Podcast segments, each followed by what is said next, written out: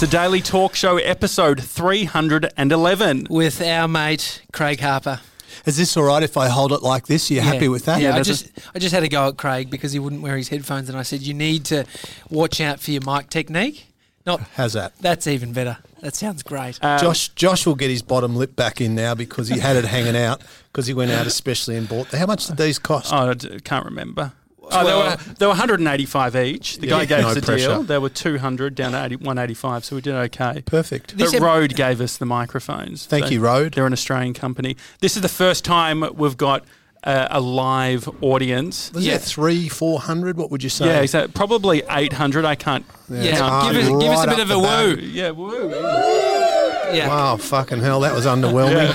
so where, where we are is at the Craig Harper HQ. Uh, This this- fucking we've got- straggler up the back there. We've got some stragglers rolling in. I did say before that um, people probably won't show up because it's free. And uh, It yeah. is funny how hard it is to get people to something free. well, you managed to get 750 people to Pay. pay. And we're struggling. How struggling- the fuck are we not getting that many people for, Uh, for the only free? thing that's changed is us two, so that's, Yeah, that's not a good indication. anyway, we'll, we'll move on. Uh, for That's people who good don't know, self-awareness, though. yeah, That's it good. is. Well, we've got Mr. 97 here. Uh, say hi, Mr. 97. How you going? Now I know I'm the only person who doesn't know this, and I know it's not my podcast, so I'll shut the fuck up soon. But Mr. 97, because I got a 97 ATAR. I Clap did that you? one. Yeah, and so Fucking hell, uh, Mr. 32. well, that's that's exactly right because Tommy didn't finish high school. yeah, so I got a zero. I got a 46, mainly Wow. because I did all arts subjects. He's the smartest kid in the room. Yeah. Did you want to dumb yourself down a bit so you jumped in with these boys? Yeah, yeah, yeah, exactly. Yeah. He wants a little bit of street cred. If he gets into a fight, uh, Tommy can help. Yeah. So Well, it's definitely not you, mate. yeah, absolutely. But what we're doing tonight is uh, we're at your HQ and we're going to talk about your brand new book, We are 20 Questions for Humans by a Qualified Human. qualified human. Yeah. Uh, was there any question uh, that was going to make the book, but you ended up cutting? It's a very obvious one, but Um, n- nothing that springs to mind. Uh, like, and a lot of these overlap a little bit, and so it was just trying, it's just trying to cover as broad a spectrum as I could, hmm. which covered a little bit in the social, the emotional, the physiological, the practical, the internal stuff, the external stuff, hmm. to you know explore life broadly. For a dummy like me, the experience of reading this book is very great because you know when you're reading, you're halfway through a sentence and you forget where you are mm. and you forget what you're even doing, and then I look up and I can see the question that you're writing about at the top. Mm. It's bloody brilliant. Does anyone else agree? Mm. Yeah. So um, at the front, I wanted to just check in because I haven't seen you in a couple of weeks. Sure. Uh, you you did a dedication here. Sure, don't read that because I'll I'll cry for sure. Well, the, no, I loved read it. Feel I loved free. it because you it's it's almost like a smaller ro- um, emotional roller coaster. Well, actually, if you read that, I will Yeah. then tell you the subsequent story, yeah. which oh, this is great. Should I read it? I mean, Yeah, this absolutely. Is, Sure. This feels big Can you, for me. can you write it, uh, read it like it's uh, Audible presents, Yeah. bit of an audio hang on. I just want to see how many people of the 800 that are here. There's 700 at the back that have rolled in late. You've got to come up to the front. how ma- how, how many of you front. have actually read this really? So we've got that? one, two, three, four. About 400. 250? Yeah. yeah, yeah. Okay, Yeah. so that's fucking no one. So there's a dedication at, at the uh, at the front. Shirley's ducking and way to the dodging. She's at the front. Yep. And we do you want to come to, through? Come through. Yep. just don't. That, Hi, Emily. Welcome to the Daily hey, Talk that's Show. Emily. Yeah, hi. Hey, Emily. All right. Now, uh, thank you for coming. I'm about to read to you. Uh, so this is the dedication in 20 questions Audible humans. presents. Are we starting soon? Or? Yes, absolutely. This Is is, this it. it? This, is, it. mate. You've arrived. This is. You've peaked. 20 questions for humans by Craig Harper, read to you by Tommy Jackett. Dedication. As much as I love my beautiful mum, I am dedicated I am dedicating this book to my dad, the man who doesn't read books, the man who rarely gives hugs, the man I have disappointed and sometimes made proud, the man who loves deeply but struggles to express that love, the man who carried his obese 10-year-old son in a father and son piggyback race while the other dads wore their skinny kids like backpacks, the man who with the biggest handicap in father son day history pulled off a Herculean second place. He's the man who always lives his values, the man whose moral compass was often my obstacle, the man who paid me a man's wage when I was 14, as long as I did the man work I did, I did the work of a man. The man who taught me about principles, responsibility, and work ethic. The man who still adores my mum and protects her fiercely. The man who still screams at the telly. The man who had no role model, model growing up, but somehow turned out to be a great man. The man who goes to church every week. The man who won't know how to respond to this dedication. And the man I respect greatly. Love you, Dad. I just wanted to know how did he respond? Did he read the book? Well, he probably didn't read the books.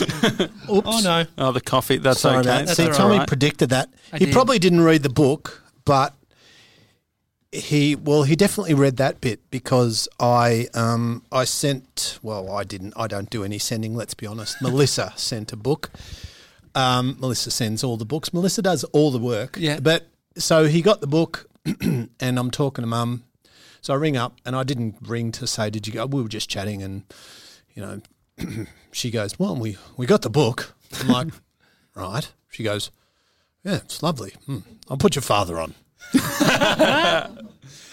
and he goes, Yeah, it's good. Looks good. It's a it's good size and it's uh like I like the uh, I like the flat and I like the gloss. It sits out well, doesn't it? Hmm. I'm like, Yep. And he goes, Yeah, well, you know, the um you know. I go, No. And he goes, you know, the uh well, the bit you wrote. The the bit I wrote. The whole thing. I go, the bit I wrote. I go, the dedication, Dad. And he goes, "Yeah, well, that was embarrassing. That's Ron's feedback. That's Ron going, fuck, I love you. Thank you so much for writing that. Proud of you. Give us a fucking hug. Jeez. There's a uh, a chapter in here about self awareness. What's what, what's the exact question that you've? I think it's around the um, how do I how am I perceived? I mean, you're the one who should know these Questions. Well, yeah, I've read it. Um, I mean, No, I read it as well, but I just forget. Oh, the question is, what's it like being around me, or what's the me experience Yeah. like? And I think that um, this is a really good question because we don't live in isolation.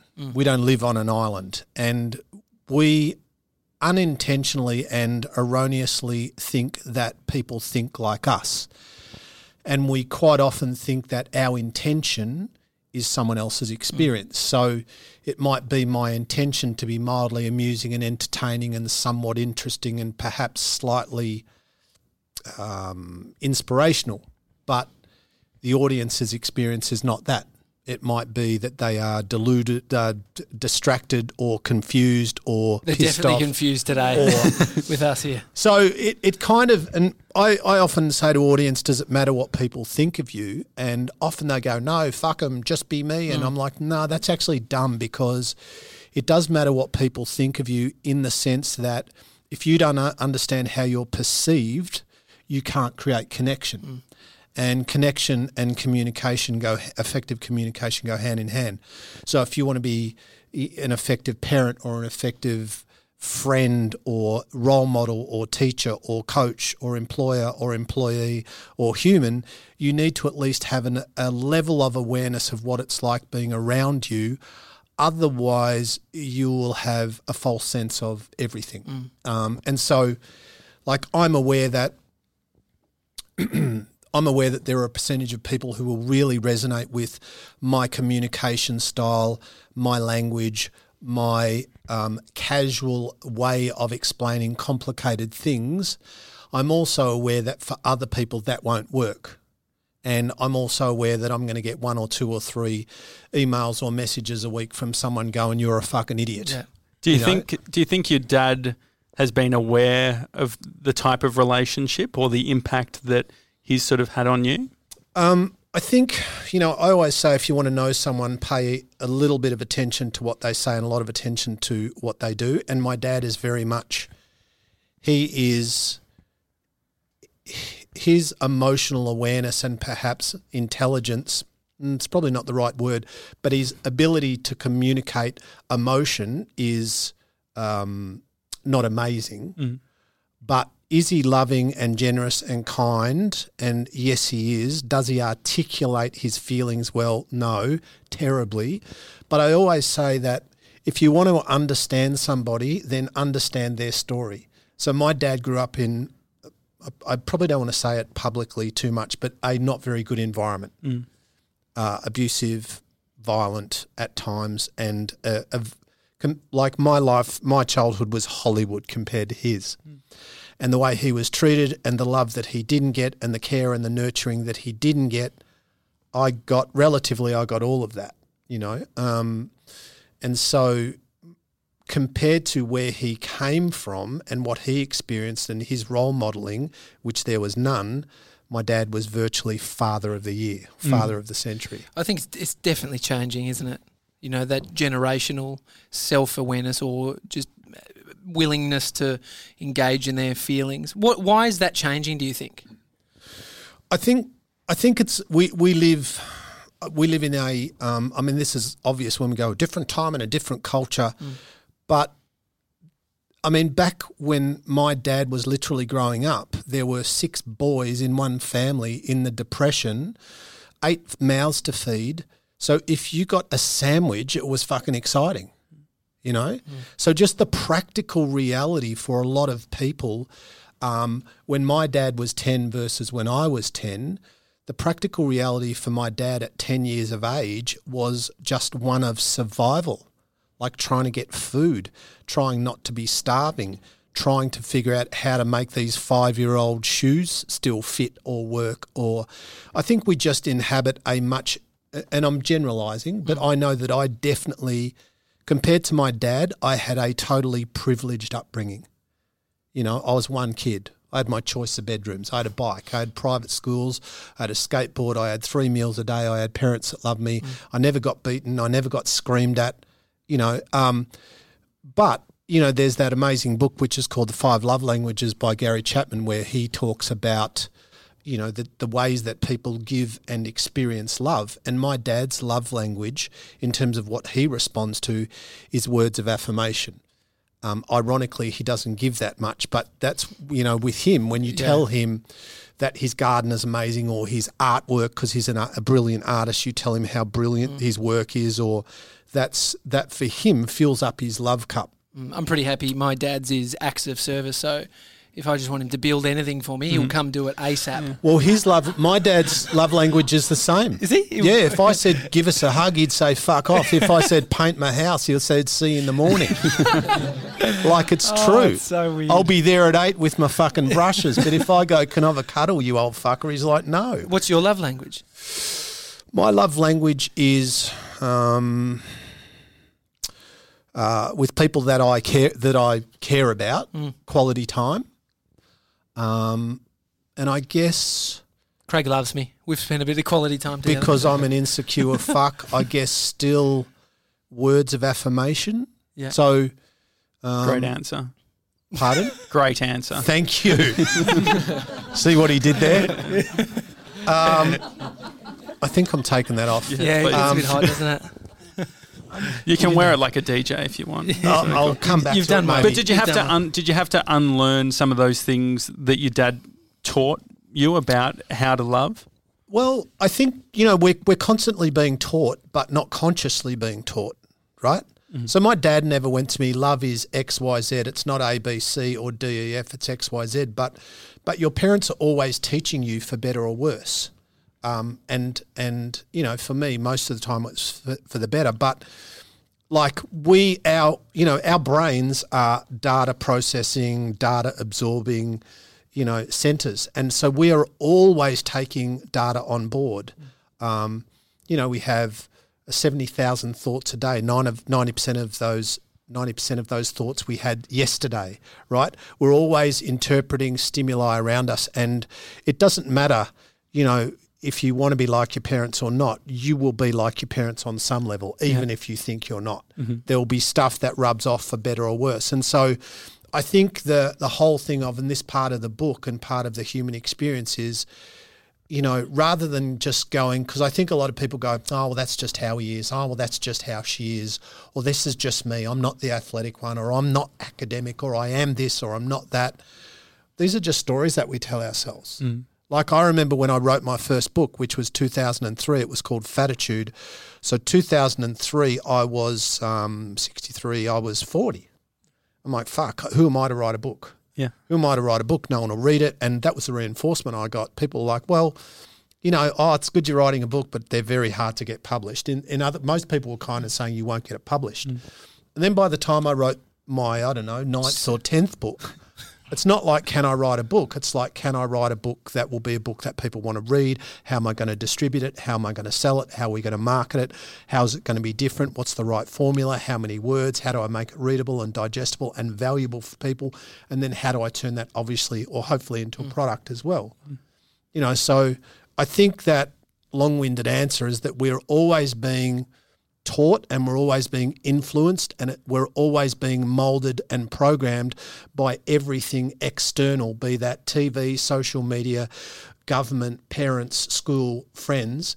But the challenge for us in the middle of all of that external stimuli is in the middle of that to be a conscious being that's aware of what's happening around us and to us, and then to figure out who we are and how we are independently, irrespective of those forces. Can we help change our story if we decide that we get to a certain age and the way that people have sort of set us up, or maybe even how we've set ourselves up as a story, has changed?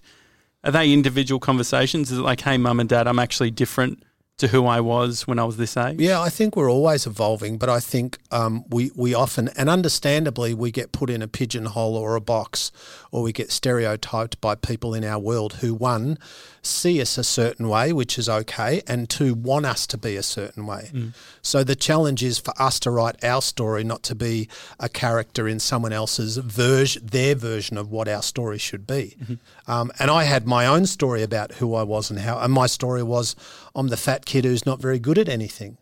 And then I started to do a few things, not because I had amazing self belief, but just because there was enough emotional leverage, i.e., pain, to go, fuck this. Was is there a risk in being so detached to the other story that you end up actually uh, that becomes even more a defining factor? So your weight and all that sort of thing. Is there a point where it's like, actually, I'm not only not that person who was overweight, but I actually don't even need to reference it. It's not even Oh important. to me. yeah, yeah. I think we get hung up on stuff, and I've been hung up on stuff, and I think we, you know, I think sometimes the pendulum swing, the pendulum swings, and sometimes people who, for example, used to eat meat and now they're vegans, now they're fucking evangelicals who drive mm. everyone nuts. It's like, cool, be a vegan, but you don't have to try and make me one. God Yeah. bless your socks. Yeah. I think it's great. And I respect you, but you don't have to twist my arm just like I don't need to twist your arm to eat meat. And I think so. Some people become whatever it is that they are running away from, then they embrace the opposite of that, and then they try and evangelize the world around their value system and their belief. And I think that's, um, I understand how that happens, but it's also not a good way to create connection. Yeah. So, becoming a- person of influence in a good way is not only about having a message and having values and having a philosophy or an ideology that's sound, but more importantly, being aware of who wants to hear that and when. So, um, there are many, many, many, many times where I would have, I see an opportunity to help somebody, but I know that that person doesn't want to learn or doesn't want to hear from me because I'm just not getting it. And so I don't. And that's okay. What I mean, it's hard when it's a loved one, when you want to be telling them the thing that they need or you think that they need. So I wrote about that in, um, um, I don't know, one of my books, Stop Fucking Around, I think, where I, I spoke about the fact that my mum smoked from when, I think mum smoked from when she was about 15 until she was about 60, which is 45 years, right? And she stopped at 60? Yes. Yeah. What, do you remember that? What that moment was like? Well, I remember from when she was forty to sixty, I badgered the fuck out of her, right? And the uh, and because okay, You, could say it took 20 years of badgering for it Well- to work. But the thing was, was I sharing her a valuable? Was I sharing a valuable message? Yes. Were my intentions good? Yes. Was my information correct? Yes. Is it potentially lethal? Yes. Did she want to hear from me? No. Right. And so instead of creating awareness and engagement and an appropriate, what I thought was an appropriate positive response, all I created with my mum, who didn't want to hear, she didn't want me to teach her, was resentment and disconnection. Mm. And then I finally stopped because it took me 20 years because I'm that dumb. and then a year or two later, all by herself, she gave up Yeah. with no help from me. And so good intentions don't always equal a good result. Mm. And I mean, you know, there are varying degrees of that. If you've got an addict child who's about to go down the, the deepest hole in, you know, I get it. But but in general terms, I'm not I'm never going to try to teach someone who doesn't want me to teach them. Mm. Ever.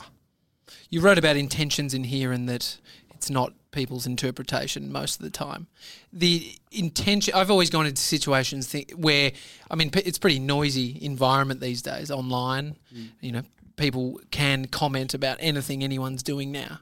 And when you, uh, and I've kind of held myself going, I know my intentions are good here, so it's okay. Is that limiting though, to some degree, where the feedback might not be great, but you knew your intentions are great? Um, I think as long as you know your intentions are good, your motives are good, but at the same time, having enough um, awareness and situational awareness and practical intelligence to know when's a good time to share and when's not. I think the limitation of social media, like I put up something the other day and it said essentially, Dear world, please be more loving and less less religious. Right? So that's my message. And I grew up in a religious environment, and my parents are religious. So I have nothing against religion. But I think there's a lot of bad shit done in the name of religion. Not that religion's the cause, but there's not many bad things done that come from a place of love. Do you know what I'm saying? And so what I was trying to say was um, if if everything that we do as much as humanly possible comes from that platform of I want to help, I want to love, I want to be kind, I want to be generous, I want to serve, then I probably can't fuck up. But at the same time, it's possible to be very religious and not at all loving or kind or generous. And I've seen it many times. And so I wasn't trying to be anti religion, I was trying to be pro love. But a whole bunch, wow, fuck yeah, some fucking. I'm like, okay. Because you can't articulate it with just a thing on a whiteboard. Mm. So I took it down because I thought it's yeah. going to start a shit fest. I know what I meant. Yeah. And I actually wasn't being derogatory to religious people because, in fact, I was religious quite quite a uh, a lot a big part of my life. Um, and so I have respect for religion, but I also think that, want it or not, like it or not, believe it or not, we are, whether or not it's with our football team or our religion or um, our ideology around food, or we have all been indoctrinated. All of us, you, me, everyone in this, all 800 of the people in the room. Yeah. Shut up.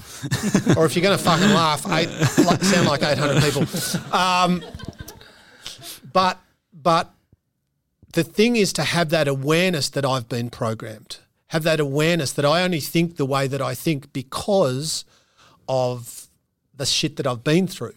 And so this is why, like, asking these questions about what do I think the way that I think is it, is it just a byproduct of my life? Or do I think this way because I've cr- consciously created this cognitive landscape by asking and searching and seeking and, and putting myself in a place where I want I don't want to be right, I want to grow. Mm. Do, I, do you- I don't want to win, I want to evolve. And if that means me going, I fucked up and I'm a dickhead and I'm sorry and I'm wrong, but I'm being humble and real, then that's that's where I want to go. There's obviously a lot of questions that we can ask ourselves. Are there certain questions that you think are good of asking of other people? Us asking other people. Yeah. Yeah. I think like what's it like being around me? Mm. Not because I want approval or attention or because I want you to tell I'm ace, but because I, I want to have a relationship with you where it's it's it's win win, and I want to have a relationship with you where we're on the same page. And I want I want to ask you also, um, so we're in this relationship, Josh, this business, or we're in this conversation, or we're sorting through this issue or challenge. What's your version of this?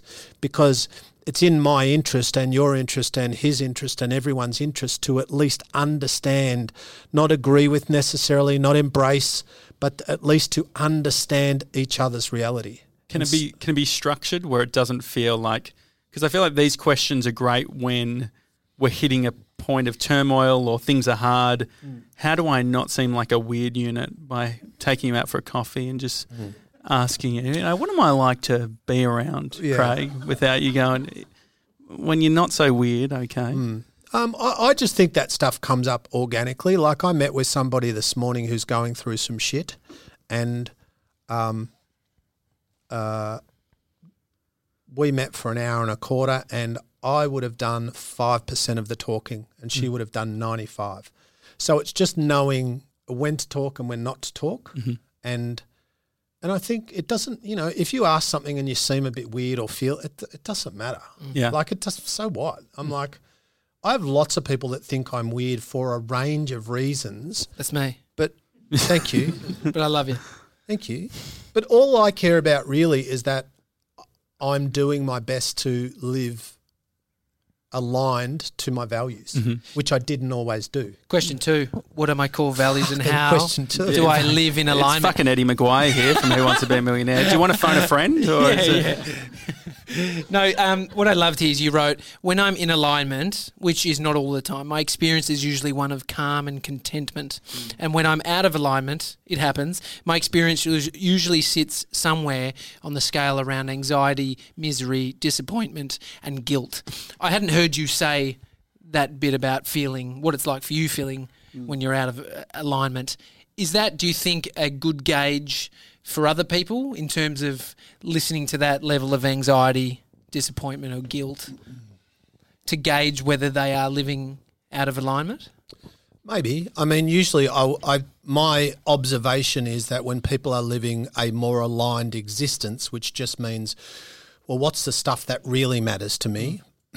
you know, love, connection, people, purpose, living my beliefs and values. I guess that's the stuff that really matters to me. Not that there's anything wrong with driving a Porsche or living in a mansion or earning a million bucks a year. Nothing wrong with any of that. But I think for the most part, when people are like we've all met people who are living what we would call a successful existence. It's all shiny and fucking amazing, who are also taking Xanax and Valium and Prozac and three other kind of mood enhancers or uh, anxiety controllers or whatever. And so what we know is that it's very easy, it's not easy, but it's very possible to have an external existence which looks amazing, but an internal reality which is fucking diabolical. Mm. So I don't care about how shiny someone's life is. I care about what's their experience in the moment. Because I've worked with lots of high profile, wealthy, successful, well known people who I would say are disproportionately less happy than my run of the mill friends. And I know that's a very broad statement, but it, it's true. Where because I think in our culture, and this is getting deep, but and th- these are just my thoughts, but I think in our culture, largely we are taught that success is what you have, what you own, what you earn, what you look like, and what people think of you. Right, and so you that's what you grow up going. Fuck, I've got to look like this. I've got, I did that. I go. All I wanted to do was be because I was this fat kid who was picked last for every sporting team and all these things. So I associated my body with negative stuff. So I went, well, fuck, if I can have an amazing body, then that'll equal good stuff. And then I started to get in shape and I got more popular and I started to get picked for sporting teams. I started to win. So I drew this unhealthy, unhealthy correlation between my physical state and success. And in a way, it can be, but I kind of thought that was the totality of it. You know, and then I woke up when I was 22 and just wanted to be Mr. Universe. And I was this 100 kilo insecure, overthinking um, fuckwit with great big muscles and 5% body fat, you know, and I was still looking for approval. And I still wanted, I, I could never be big enough or lean enough or anything enough, but it was never about my body. It was always about the internal stuff. Why do you think we make the same mistakes over and over again? because we don't address the cause. We don't address the cause. We go, well, all I need's a 70 inch telly. Fuck, you get it? No, it must be the 75. no, I need the 80. No, no, I need a giant cock. That's what I need. I'll get a great big 12 inch fucking, that's what I'll, whatever. Like it's, we always think, I like we don't, OLED we don't stuff. articulate this, but we think that something external, a thing, a brand, uh, an, a Facebook number of likes Mm. or whatever will will fix some internal issue. because it it does temporarily in some regard. I think that's part of the trick, right? Which is especially on that retail us. stuff. It just distracts us. yeah, Like I, I, I remember buying hundred and thirty thousand dollar cars, Mm-hmm. and four days later going, yeah. I didn't like it that much. But is the is the dip so the the raise in endorphins and excitement you get from these purchases or you know whatever you're looking at that gives you the enjoyment in that Like say if you bought fucking expensive headphones, yeah For example, for example, happy about it then your mate doesn't want to wear Yeah, them But exactly. what, what true kind of and we we chucked out the fucking box. about- that was your choice to chuck out the box. Anyway, that's, no but so you, there's, there's something in that up and down where it's like it feels greater than the sort of plateau of happiness yeah. feels like we move forward a little bit, but then it seems like a two step forwards, one step back. I guess where I noticed it in a big way was Facebook started doing their the memories stuff, right? And then I was like, it would get to certain times of the year, and I'm like, hang on, this was. I see a picture, I'm like, oh, I'm doing something just the same as why I did the November. It's like, oh, every every Sunday. Why is it every Sunday is the last day that I'm always going to eat shit food? It's always on a Sunday, and I go fucking hard every Sunday. And Tommy pointed out to me, Josh, you've done that every fucking Sunday this year, and so it's really just a cheat day. So how do we, how do we actually like shift that? Because it feels like at the time it's like you've got this amazing amount of force, but the the mistakes keep on happening. Okay, so let's talk about your eating. Yeah, great. So, I mean, the thing is that that behavior with you, where Mm-hmm. every Sunday you fuck up and tell yourself this story, that's not new. That's long standing, right? Mm. Yeah. Mm. So that's hardwired. That's you on autopilot being Yeah. a fuckwit. Yeah, yeah. Right? Yeah, absolutely. That's you, Josh the fuckwit, telling himself a story despite your significant intelligence. Mm-hmm. So, questionable. Yeah. So you're you're not going to fix that by Tuesday. It, Mm-hmm. So there needs to be there needs to be a an, an internal um, shift on a subconscious level because your subconscious controls most of your behaviors, your, the big stuff. Not you know, will I have that milk or that milk, or will I wear the blue or brown socks? But but in terms of the way that you typically behave day to day. On a kind of autopilot level, that's your subconscious. Mm. And so your patterns and your predictable behaviors and your habits, destructive and good, they're all hardwired into your subconscious mind. And so for you, it's a matter of recognizing, you know, it starts with acknowledgement, humility, and awareness. No bullshit. Don't give yourself a fucking get out of jail card. Mm. Like the truth is, you've done this, I don't know, let's just say the last 50 Sundays in a row. Mm-hmm. Chances of you not doing it this Sunday, next to zero. Yeah. So if nothing changes, nothing changes. is that a challenge So, well, the, Well, I would but love the a thing challenge. is, it feels like that's exactly plays you into don't my need whole a challenge because that's thing. I'll bullshit get a fucking too. DEXA scan. I'll no, just, but but no. Again, that's just another thing you do for a while. yeah, absolutely. See, oh, I got a DEXA scan. I started this thing. Fuck starting a Yeah. thing. Bought a pressure change cooker. your operating system. Because when you change your cognitive default setting, Mm. the behaviors will happen. The problem, the behaviors are not the problem. Mm. The behaviors are the consequence of the problem. The problem is internal, Mm. but that manifests externally in this, right? So that's why we go, I'll change that. No, don't change that. Change this. Change how you think, change how you operate, change your default setting, change your relationship with food, change the story that you tell yourself over time, hmm. and then that will be a byproduct. So when when you eating in a way which serves your body is hardwired into your operating system, you don't need discipline, you don't need self-control, you don't need motivation, you don't need willpower, because now you are living in alignment with your values. And I would say one of your values is health, hmm. and I'd say one of your values is healthy eating, and I'd say one of your values is being in the best shape that you can without being egotistical or vain, but managing that irreplaceable gift that you've got for the next 30, 40, 50 years, mm. right? So the thing is, this is a value. Then we have a value driven existence where we go, well, one of my values is to live in the best version of this I can. Cool. Now, what are the behaviors from a lifestyle, from a food, from a sleep, from a self management, from a, an exercise point of view? What are the behaviors that for me need to be non negotiable? Mm. The, I think the non-negotiable thing is a is a big one because it's when you can start to play in. Oh well, Yeah. It's okay on this day, or if it's this occasion. Well, I've tried a bunch of different way, uh, sort of programs and things to sort of stay on track. And this year, I've done this thing where I train every second day. It doesn't matter what I do, I have to do something, and it has to be. I cannot have two days off. And what that has done for me, and I've I used to be a PT, and I you know had a good regiment, but this is the thing that has kept me the most consistent. Hmm. Whereas like it doesn't matter what it is, every second day, hmm. and it's shifted everything else around that. What I'm deciding to eat hmm. when I'm training, I'm like I don't feel like eating shit at night.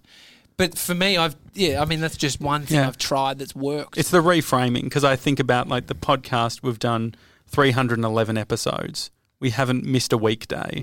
I went to Europe for four months. You know, we did it remotely. We made it work. And so if I think about if I could just bring even one tenth of that mm. energy, mm. I think it would make a massive. I told difference. Josh today that he's missing his why, and it's because I've been reading your book, Question Right. Six. Well, yeah, because um, we we deconstructed my New Year's. We deconstructed my New Year's resolutions. Yeah. Mm. Because I've I've I, got I saw that the daily, the weekly, Yeah. the monthly, and, the annual. and it was so funny because as I'm reading question six, I'm like, and knowing what Josh's list is, I was like, totally, totally left out the why. yeah. Three. I want you to Well tell me what you think. Yeah, yeah, yeah. Terrific. I mean, we just go like weekly, visit the gym three times per week, write one personal blog post, write one industry slash business blog post, cook for Brie and I twice. There was also Good, walk good. for one hour per Oh, day. Oh yeah, that was my daily. which I thought blew his load a little early. well, I think That's a lot. An hour a day. an hour a day is fine. If, Louis if I, load. Yeah, we, we don't normally, we've never done that on a live show. I think Didn't Tommy's, like I that. think, no, you- you do, but I think Tommy's, deta- he says it so much, he's attached, detached it from the fact that he's Look, talking about Fuck, ejaculation. he was talking about 12 inch penises before, Yeah, exactly. and I get the bloody slack from Yeah. talking about a load. Because, you, yeah, you're being. Know your audience. I don't know any of these people. I mean, have there been have there been any specific times, Craig, where when do when do you basically identify you're falling off the tracks in regards to these things? Have you got early identifiers where it's like, if I Tommy talks about I can't miss more than you know two days in a row or whatever. Mm. What what is it for you? Okay, let me say two things. So first thing is I like I really like that and I really like your every second day. So when we're talking about transformation, so you going from your current operating system mm-hmm. to um, one that's going to work for you, it's it's we do need to be strategic. So you need a plan, you, but you also need to go. Uh, but I also know me. So is it realistic for me to go right? I'm going to do fucking every day. Da, da, da. Probably not. So you Yeah. go, what is more realistic? And then you create that as a base, and you might build on it, or you might stay there. Um, what was the yeah. the So question what you you just asked? The next with bit? When do Oh, you know very that you're early falling off? identifiers. Yeah. Mm. So, look, the older I get, the more I pay attention to that still small voice. And I don't know what that is or where that comes from, but it's smarter than me. And, you know, It Could I- be this kid. It could be He's him. 97. It could be him. yeah. He could have put some We chip actually, in my brain. We just hired him. It's easier that way than storing him in the brain. Really? Yeah, it's great. It's very good. Are you, He ex- are you expensive? No, he's, he's actually quite quite reasonable. It's- it's very Well, I've got Alex, the intern, who I exploit the fuck out of. So we all need one. Yeah. Um, but I, I always say um, your life will tell you. Mm. So my life is always telling me something. So the way that people respond to me is that's that's information. The way that my body responds to various stimuli, that's information. Like your body's a biofeedback system. It's always telling you something. Your results in business are always telling you something. The amount of people that, you know, your podcast doing this, doing this, doing this, then you get to a point it does that. Well, that's which it won't do with you two. Mm. but you. that's that's no. But the fact that okay, so let's look at your podcast. Yeah. So you've you've done this very beautiful and linear growth because you guys are very likable. You're both charismatic. You're both good dudes. You have really good conversations. You know how to market and brand. You know how to create good audio, good content. You know how to shoot things, and so you're very strategic. But in the middle of all of the strategy, in a fucking overwhelm of podcasts, you guys, I believe, will have one of the best and most successful podcasts in Australia and eventually perhaps the world in this space because you are very good and very consistent. because the amount of people who go, fuck, I'm going to do a podcast and buy three bits of equipment and talk to their fucking neighbour four times and go, oh, I tried it, it didn't work. Because you just, you guys are talented and all that stuff, but the level of commitment and work that you have wrapped around your core ability and your focus is fucking amazing. So if you could take a bit of that to some of the stuff that for you is a personal challenge, right? Then, you know, you'd kill that other stuff as well. But Well, it's very unsexy. I think that's the realization is I've never had anything that I've we've been able to do this consistently, and I constantly think about wow. Like uh, Tommy did say, um, uh, brought up the idea of doing push-ups before the show. As a, Because? well, Did I? well, because well, Can't we thought well, this was when I was pushing back on the gym. The idea being that we do the fucking show every day. At least if Yeah, we do yeah. it before the show, it will it will get done. week. 50, 50 push-ups. Better than now. Yeah, it's very true. But I think there there is something in the you know taking the consistent thing, which is the unsexy thing. It doesn't even feel like it makes any like part of the. Tommy and I went to the gym, you know, three times a week for the first part of the year, January.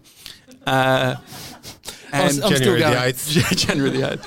Yeah, maybe it. will- Yeah, the first couple of weeks of Jan. Yeah. And the thing was that I paying was like- membership still. yeah, still paying membership. So uh, fitness first. I'm part of that percentage. You know, the ones like I'm. the 85%. Yeah, I'm the 85 percent that's funding all of you guys in the in the audience. But but the but the thing is, I don't know what, where I was going with that. Well, I think so. The I'm just gonna. Where the fuck are you? I, I don't know where I, don't know. am right now. I've just- fucking treadmill. Yeah. No, but so if you look at If so we take it away, on a if we take it away from our situation, there's a lot of people's situations. The right now is shit, and where they want to go to is good, and so it's really hard in that shitty situation Correct. to make the progress. Yeah.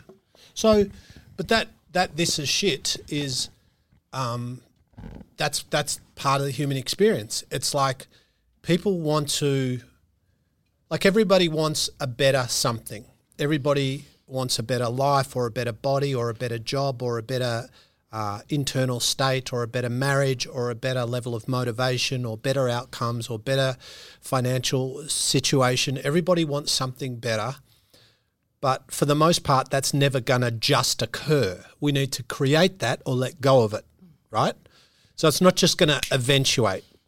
S- But generally, to get from where we are metaphorically to where we want to be will involve decision making, effort, energy, discomfort, unfamiliarity, and or a combination of those things. So, and you've most of you have heard me say this, but the di- so the dichotomy is on the one hand, I want to learn, grow, evolve, become fucking amazing, resilient, mentally, emotionally tougher, mm. but at the same time, I don't want to get uncomfortable, right? Yeah. So we're attached to comfort while wanting to grow, but comfort and growth don't go together. Mm. So it's all right. So, you know, like I get asked once a day, how do I do what you do? How do I become a professional speaker? And I get asked quite often, how do I get over my fear of public speaking? And the answer is Public speaking. public speaking. Mm.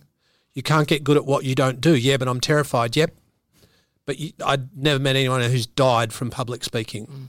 You know, so you'll be okay. I'm sure there's been a bad stage fall or something like Yeah. that. But that's not a, Has to have been. Uh, You talk about the three taking three days off a year just to be on your own. yeah, How long have you actively? 10. 10 years. Oh, I, I did 10 days. But 10 I, days. I do, I spend a lot of time by myself because I travel a lot and I'm away in hotels by myself. Yeah.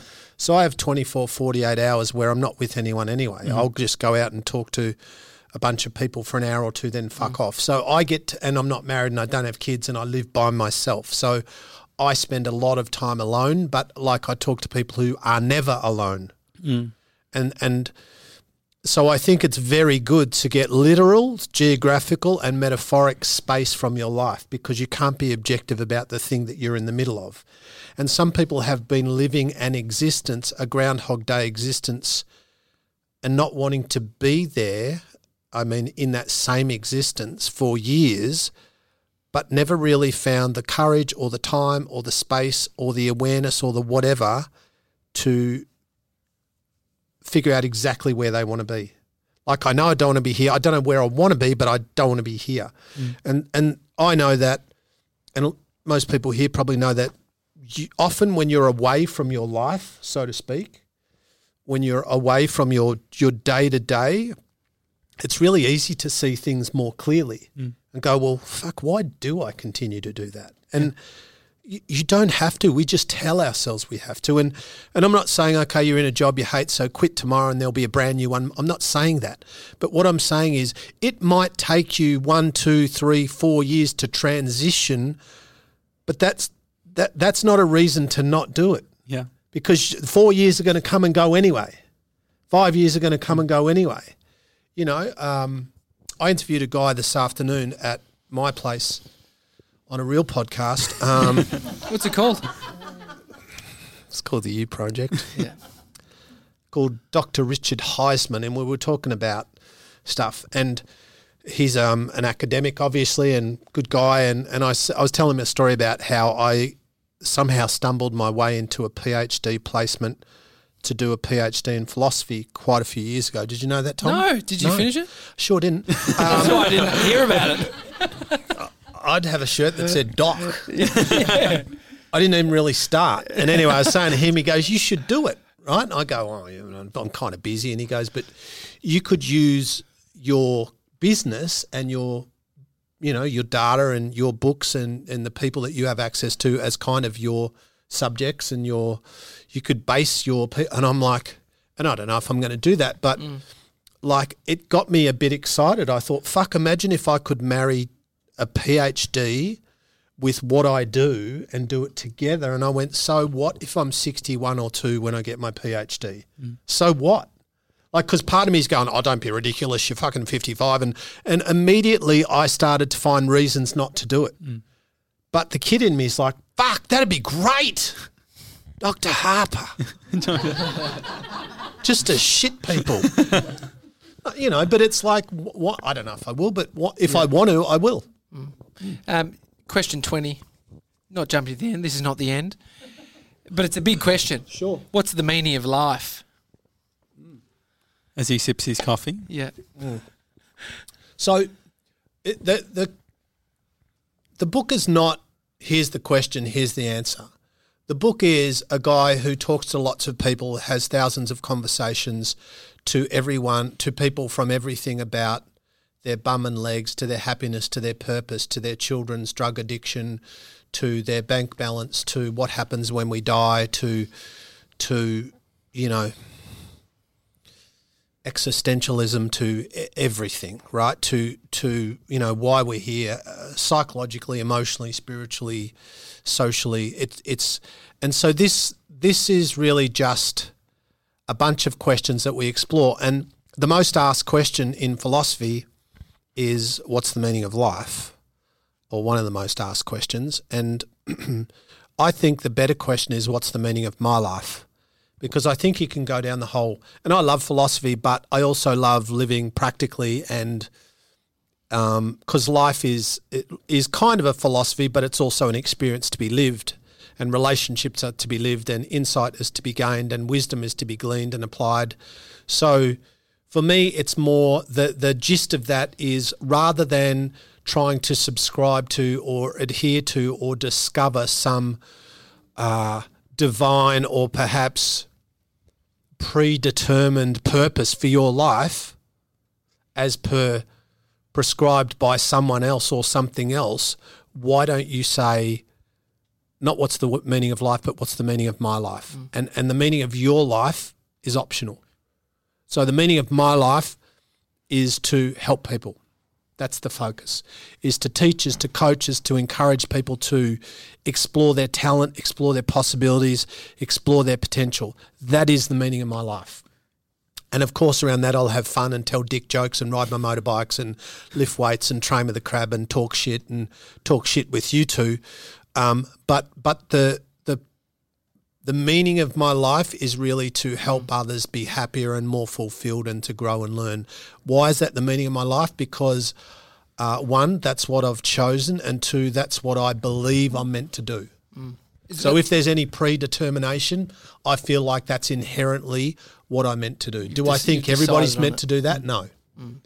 Have you ever had an aha moment or a perception shift that's only happened based on the you know amount of time you've spent on this earth that you wish younger people understood? Basically, I want to fucking hack. Like I want to use you as a way of working out what I need to do. Well, I think, I think the, And you got three minutes to answer this. I think that understanding that, I think we all get this, but we don't get it. Is that we exist in two worlds, an external, physical, three-dimensional world where we can sit in a room like this, where our macro reality in this moment is same room, same time, same stimulus, same guys, same voices, same temperature in the room, same shitty chairs that you're all sitting on. So we're all having, on a macro level, a very uh, common experience. But on a micro level, we've got, all jokes aside, you know, 25 people or something in the room. So we've got 25 people. Nobody in the room is having the same experience. And that fucking fascinates me. Hmm. So your experience is not mine, mine is not Tommy's, Tommy's is not Mr. 97's, and so on. So no one in the room is having the same experience. So no one is inhabiting on a personal level the same reality. And, and so the realities could be ranging in this room from extremely positive to extremely negative, dis- depending on the data processing hmm. center and the stories that the individual is telling themselves. So for me, it's understanding that yes, I need to manage my practical external world and have a job and drive a car and live in a house and pay my bills and be nice to other humans and stop at the red and go at the green and, and all that kind of stuff. But but that is not where I live. That's just where I do life. Where I live is in my head and in my emotions and in, in my feelings and in my behavior uh, and in my relationships with people. And so, you know, how many times you talk to someone, you know, around Christmas where you go, What are your goals for next year? And they go, You know what? I just want to figure out why I'm so broken. And I want to work on I want to work on becoming more empathetic and aware. Um, I want to become better at asking questions, better at paying attention. I want to be more loving. I want to be less judgmental. I want to be right. I'm not saying we should all do that all the time, but what's the typical thing? Earn this, own that, drive that, mm. change that, build that, renovate that, fucking do. It's all external. Yeah. We are externally obsessed. Mm-hmm. But nobody fucking lives in a plasma screen or a fucking Porsche or a whatever. Even metaphorically, we don't live in a house. You exist in a house, but it's not where you live. Where you live is in your thinking and your feeling and your emoting and your you're loving and you're giving and you're receiving. That's where you live. In a, in a couple of minutes, we'll open the floor for anyone that's got questions. So if you do have one, Mr. 97 will come around. But when we do ask, you just put your hand up and then Mr. 97 walks over with the microphone. I didn't Has- know we were doing that. Yeah, we are. Sorry about that. Um, Open how's your experience, Mr. 97, of this event tonight? How are you feeling, mate? Oh, it's great. I'm I'm uh, I'm learning heaps. I think one question that I have because I think a lot of a lot of these questions I I guess are sort of overwhelming to think of. Um, so what would be something uh, that I could do to start growing more and just yeah start developing? Okay, here's, I mean, I could answer that a hundred ways. So Yeah. I'll answer it this way. How old are you? Nineteen When are you 20? November first. My shoes are 20, you fucker. Um, Before he started with us, he this would have scared the absolute shit out of him. That's It why still is. I I'm so always get him up, so it scares the shit out of him okay, day. so, and I can answer this 50 ways, and what I'm about to give you is not the best answer, but it's, mm. a, it's an okay answer.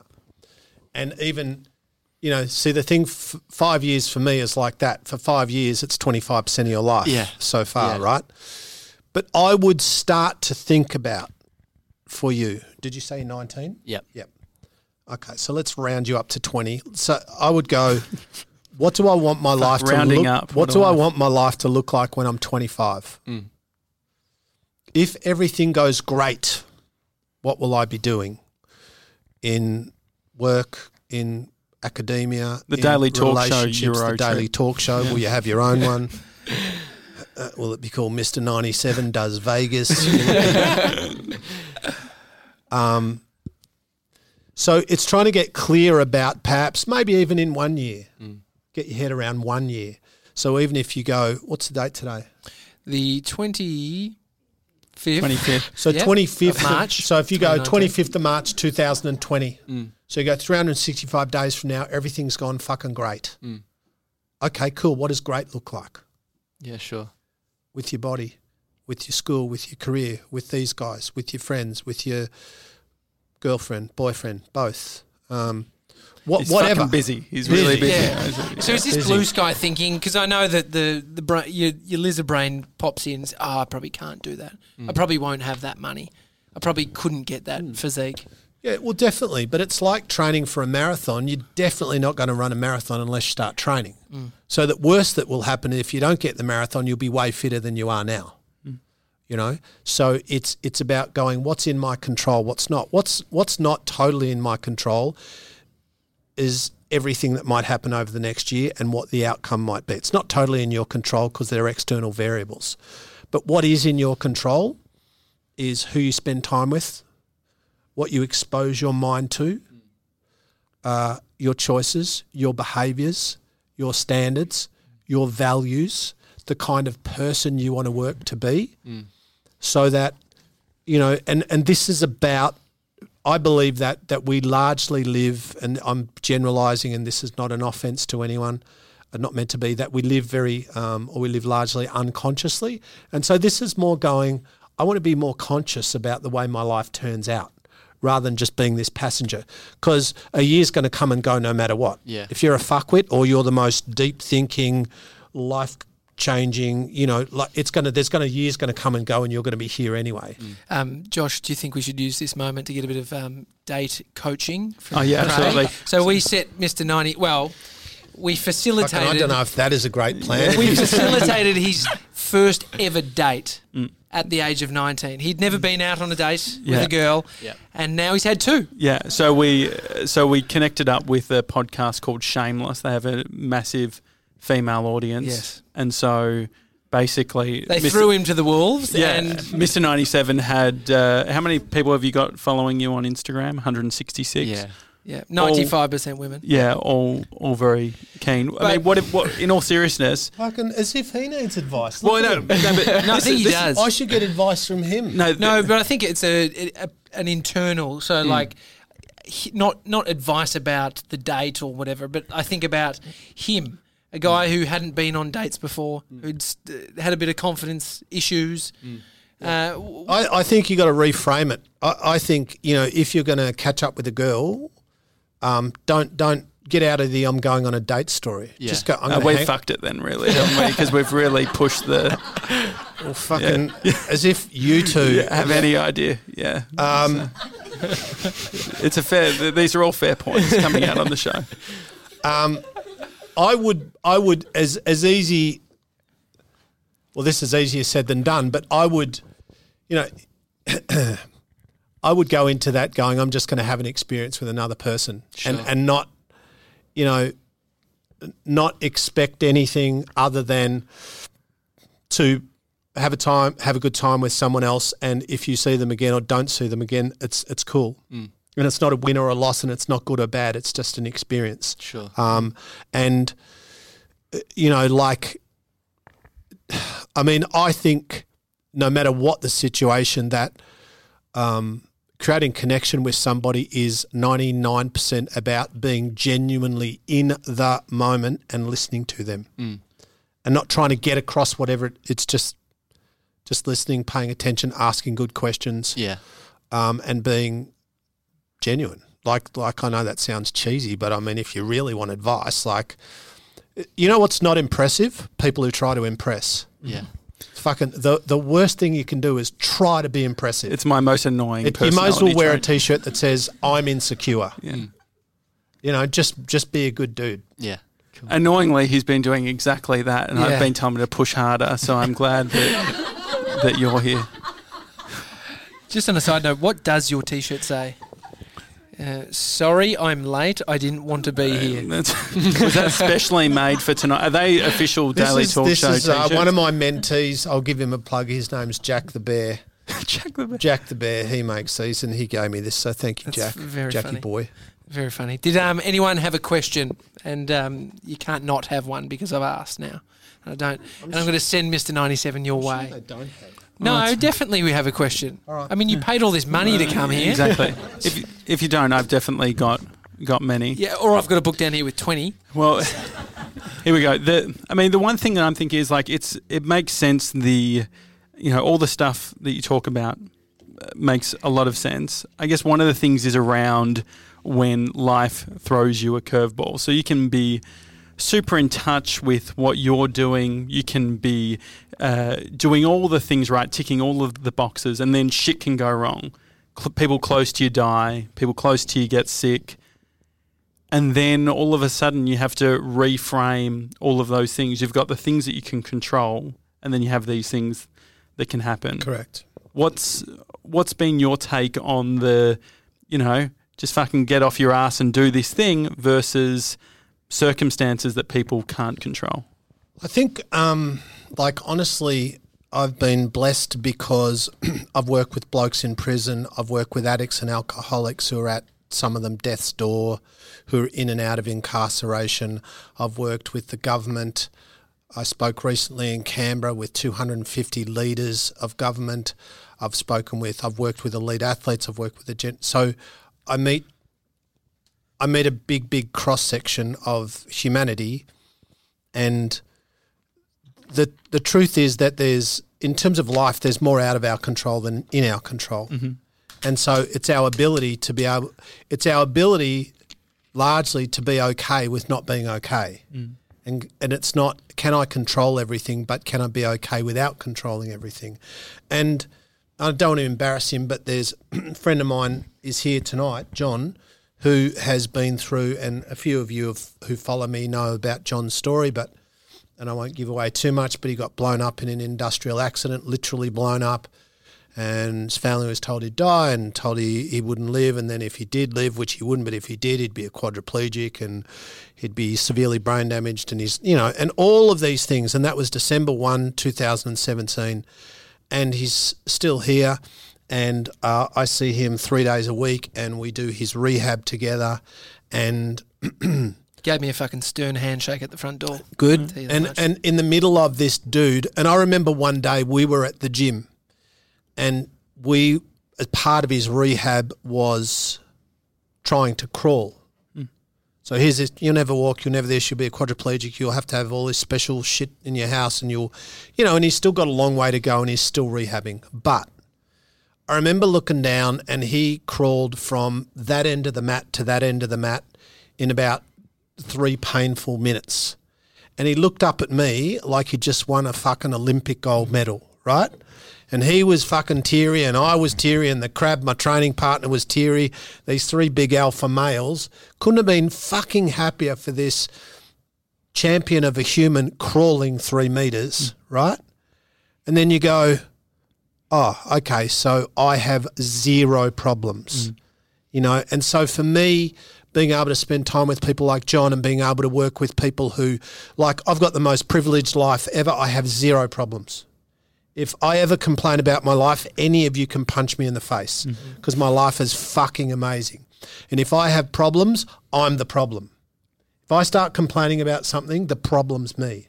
But we don't want to go the problem's me because we want to deflect. Mm. Because if I go the problem's me, then I've got to step up, own up, and do something.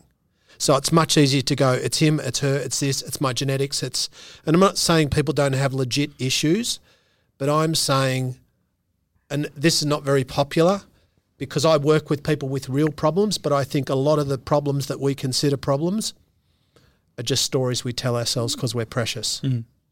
I'm not saying there are not people with real mental and emotional health issues. Of course there are, and they have my respect and my compassion. But when I talk to somebody whose problems are w- a half out of 10 and they're talking as though it's an 11 out of 10, I feel like go and hang out with Johnny for a half a day and shut the fuck up. How how do you create uh, in the moments when you've lost perspective? How do you remind you know your. Well, Uber Eats is late and you're ready to fucking Yeah. blow up? Yeah. Yeah. Yeah. Yeah. Well, I think that all of this. Good question. There's I mean, some relatable laughs The thing too, but the thing too is we are human, and do I ever lose perspective and crack the shits and feel sorry for myself? 100 percent. Yeah. Am I aware in the moment that I'm also being a dickhead? Yeah, but I'm in that fucking emotion, Yeah. and I'm going to ride it. Hmm. Um, but this is this is the human experience. But I don't like when I fuck up. I 100 percent know I'm the problem. And I, I and there's a big difference between self-loathing. Oh, I'm a moron. I'm a fucking idiot. No one will love. That's that's ridiculous. Hmm. and self awareness, which is my life is amazing and I'm being a fucking sook right now. Yeah. You know, which is awareness and it's positive. Are you writing these things? Like, should this be something we write down? We pull out of our pocket, or it's on our screensaver? To, No, I just think- us out of. I just think if you live with an awareness of of a gratitude and perspective, and you every day give thanks, every mm. day give thanks. Like really, I know this sounds cliche, and we all go, oh, you know, just keep an attitude of gratitude, and you know, oh, fucking let's sing kumbaya and fucking hang out. But we don't do it. yeah. Mm. Like we don't do it. We get caught up in bullshit and then we're 50. You know, you have to work on you. Like knowing these things is not applying these things. It's all about the application. It's all about, well, don't talk about meditating, meditate. Don't talk about changing the way you eat. Change the fucking way you eat. Mm-hmm. Change your relationship with food. Because all this is, is an hour and a half of theory. Yeah. And Bit theories, too, mate. theories Yeah, worth. bit, bit of banter, right. just a Am bit I getting light, intense? Bit of light banter. Come on. And you bring up meditation. It does remind me I'm paying for that meditation app as well. That I should You start using. But anyway, How much does that cost you? uh, how much is it, TJ? Sam Harris uh, I think it was charges fifteen a month or something. More than that. But it was more. Uh, I think it's a week. Have you bought my audio program? Yeah, absolutely. You may as well not listen to that as well. yeah, but it's a, it's a, it's a, it's a, you know, it's a thought. Part of it's the thought, surely. All right, one question at least we have to have. Uh, I don't fucking push him on it. no, I'm Oh, gonna push it- him on it. Okay, great. Just hand the mic right over here. Just do this. Okay. Here we go. Here we go. Yep. Up. There we- Well, at least it just grab the mic. Please take the microphone. Here we go. Hi. Wha- Uh, what's your name? Rob, Rob. Hey, Rob. Uh, whereabouts are you from? Are you around here or Narre Warren South. Narre Warren South? Yeah. Oh, Absolutely. you grew up. where- yeah, grow I, uh. Endeavour Hills boy. Endeavour Hills, not far. Absolutely. On the the Daily Talk Show's intro, there's an Endeavour Hills homage where of the sign. Anyway, that's a long story. Rob, why did you come tonight? Because my wife. Okay, great. Great. And she made you take the Can I- microphone. This is going well. Yeah, No, this is good. mate. This is actually very good for our show. Yeah. this is in We've regards. got a real life l- person yeah, absolutely. yeah, this is outside of N- Mr. 97, yeah. which is great. I mean, what's what stands out from you, Rob, with when you hear Craig talk? What resonates with you? I've enjoyed it, um, first of all. But one thing is that, you know, I'm mid 40s and I had a, had a mission in my 40s. I thought that's the, you know, you're going to be the most productive. You're going to be, in terms of your work life, you're going to earn the most amount of money. You're wearing a fucking polo Right. shirt, of course you are. There you go. Um, And I've got to 45 yeah, And I said, I always said, you know, the last couple of years are going to be selfish because we're going to do the best that we can with, with our family, with each other. But I can see now I've only got five years to go until I'm 50. How am I going to get there? Because I've given everything.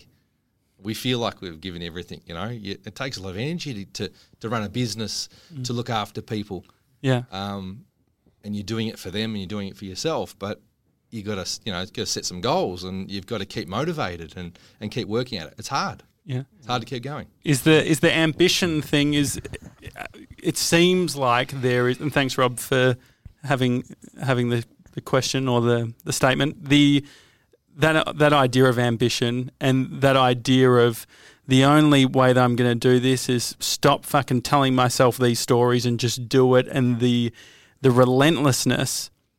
How how can we balance that with that kumbaya, chill out, Well, gratitude? it's like it's Rob, right? Yeah. Rob said, "So how will I get there?" You're there. Like the only moment you're ever going to live is this moment. Like you're never going to live. Like when the future comes around, it won't be the future. It'll just be another installment of now.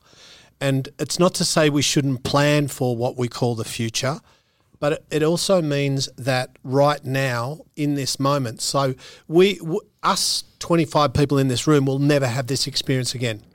There'll never be these Has it 25 been that bad?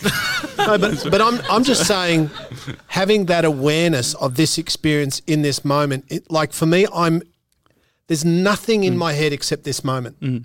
and trying to be good for these people and trying to be whatever we need here, but also enjoying the moment. And so, you also have to acknowledge what's awesome about your life and what you're doing great, and what's your emotional bank balance and your spiritual bank balance, and what's great about you know, imagine if you woke, perish the thought not going to happen, but all of a sudden someone very close to you something happened tomorrow, then all you would want is today back mm. where that thing hadn't happened. So that doesn't mean don't plan, don't be ambitious, but it all also means don't waste energy on stuff that today you can't change, you know, because like wh- what what we have, I believe most people are living in something that is really truly a gift, but we don't have the the level of awareness around how valuable it is until until it's ripped away from us. And I know that seems deep and philosophical, but like it, I just think we live in such an amazing time, such amazing resources. Australia is, in my opinion, the best country in the world for a range of reasons. There are other beautiful countries, but I just think we're privileged. I mean, where have you felt that you've had wasted energy? Where you look back, Uh, wasted my time. insecurity, my ego, my bullshit, where I've just wasted time looking for approval and Mm. being selfish. And and I realize that and I acknowledge that and I can still have fun around that. But where I realize my purpose is not to build me up, it's to build others up. And I know that sounds deep and philosophical, but I truly believe that. Mm. And the more that the more selfish I am, the worse I am. Mm. And and you'll never meet someone who's selfish and happy. yeah You won't. yeah, mm. It just doesn't happen. yeah, it's misaligned. Yeah. Well, we appreciate the fact that you, uh, you know, give time to us two gronks who have this small, love you both. silly podcast and would let us do this. It's an amazing podcast. oh, in front of you. your people. Um, what's next? What's, Um, uh, well, that 12 inch penis thing that. Um, I'm at my surgical options and. because I've got an innie, which Yeah. is. Um, Yeah. I thought they were going to have to actually cut see, I off thought I'd six just inches. fucking break the seriousness. uh, what's coming up is. I'm writing a book at the moment. Um, Another one. another one. I'm writing another book at the moment with the help the help of a, a research assistant who will remain nameless uh, on um, Just in case it goes pear shaped. Is that one? yeah yeah. yeah on um, mental toughness and resilience Yeah. um, and yeah just more more of the same. I mean it's like you with the podcast. I'm always trying to figure out how to, how to sorry how do we do workshops and half days and full days in a way which resonates and what's the best format and what's the best um, what's the best model to create the most connection. Um, you know, so this Sunday or Saturday, Sunday, I'm in Brisbane doing a full day on Sunday, um, Does it get easier write, writing these books? writing the books. Yeah. Um, as long as you know what you want to write, like as long as you've got clarity, this is actually not an easy book to write because it's quite. Twenty questions was easy because it's such it's so big, it's so broad. Whereas mental toughness and resilience, which I think everyone, not everyone, a lot of people need more of. Um, and it's not about being gung ho or macho. It's about just being able to step into your fear and and control it rather than being controlled by it, or at least manage it. Um, so yeah, it does. It gets and and also trying to not write a book for the sake of writing a book. Like, does this need to be written? And if it's no, then you know, like I like writing things that I like writing books for people who don't read books. So stuff that's a bit deep and philosophical, but also um, overwhelmingly understandable and useful. You might get your dad on the 15th book. I might. You may get him to I read might. it. Yeah.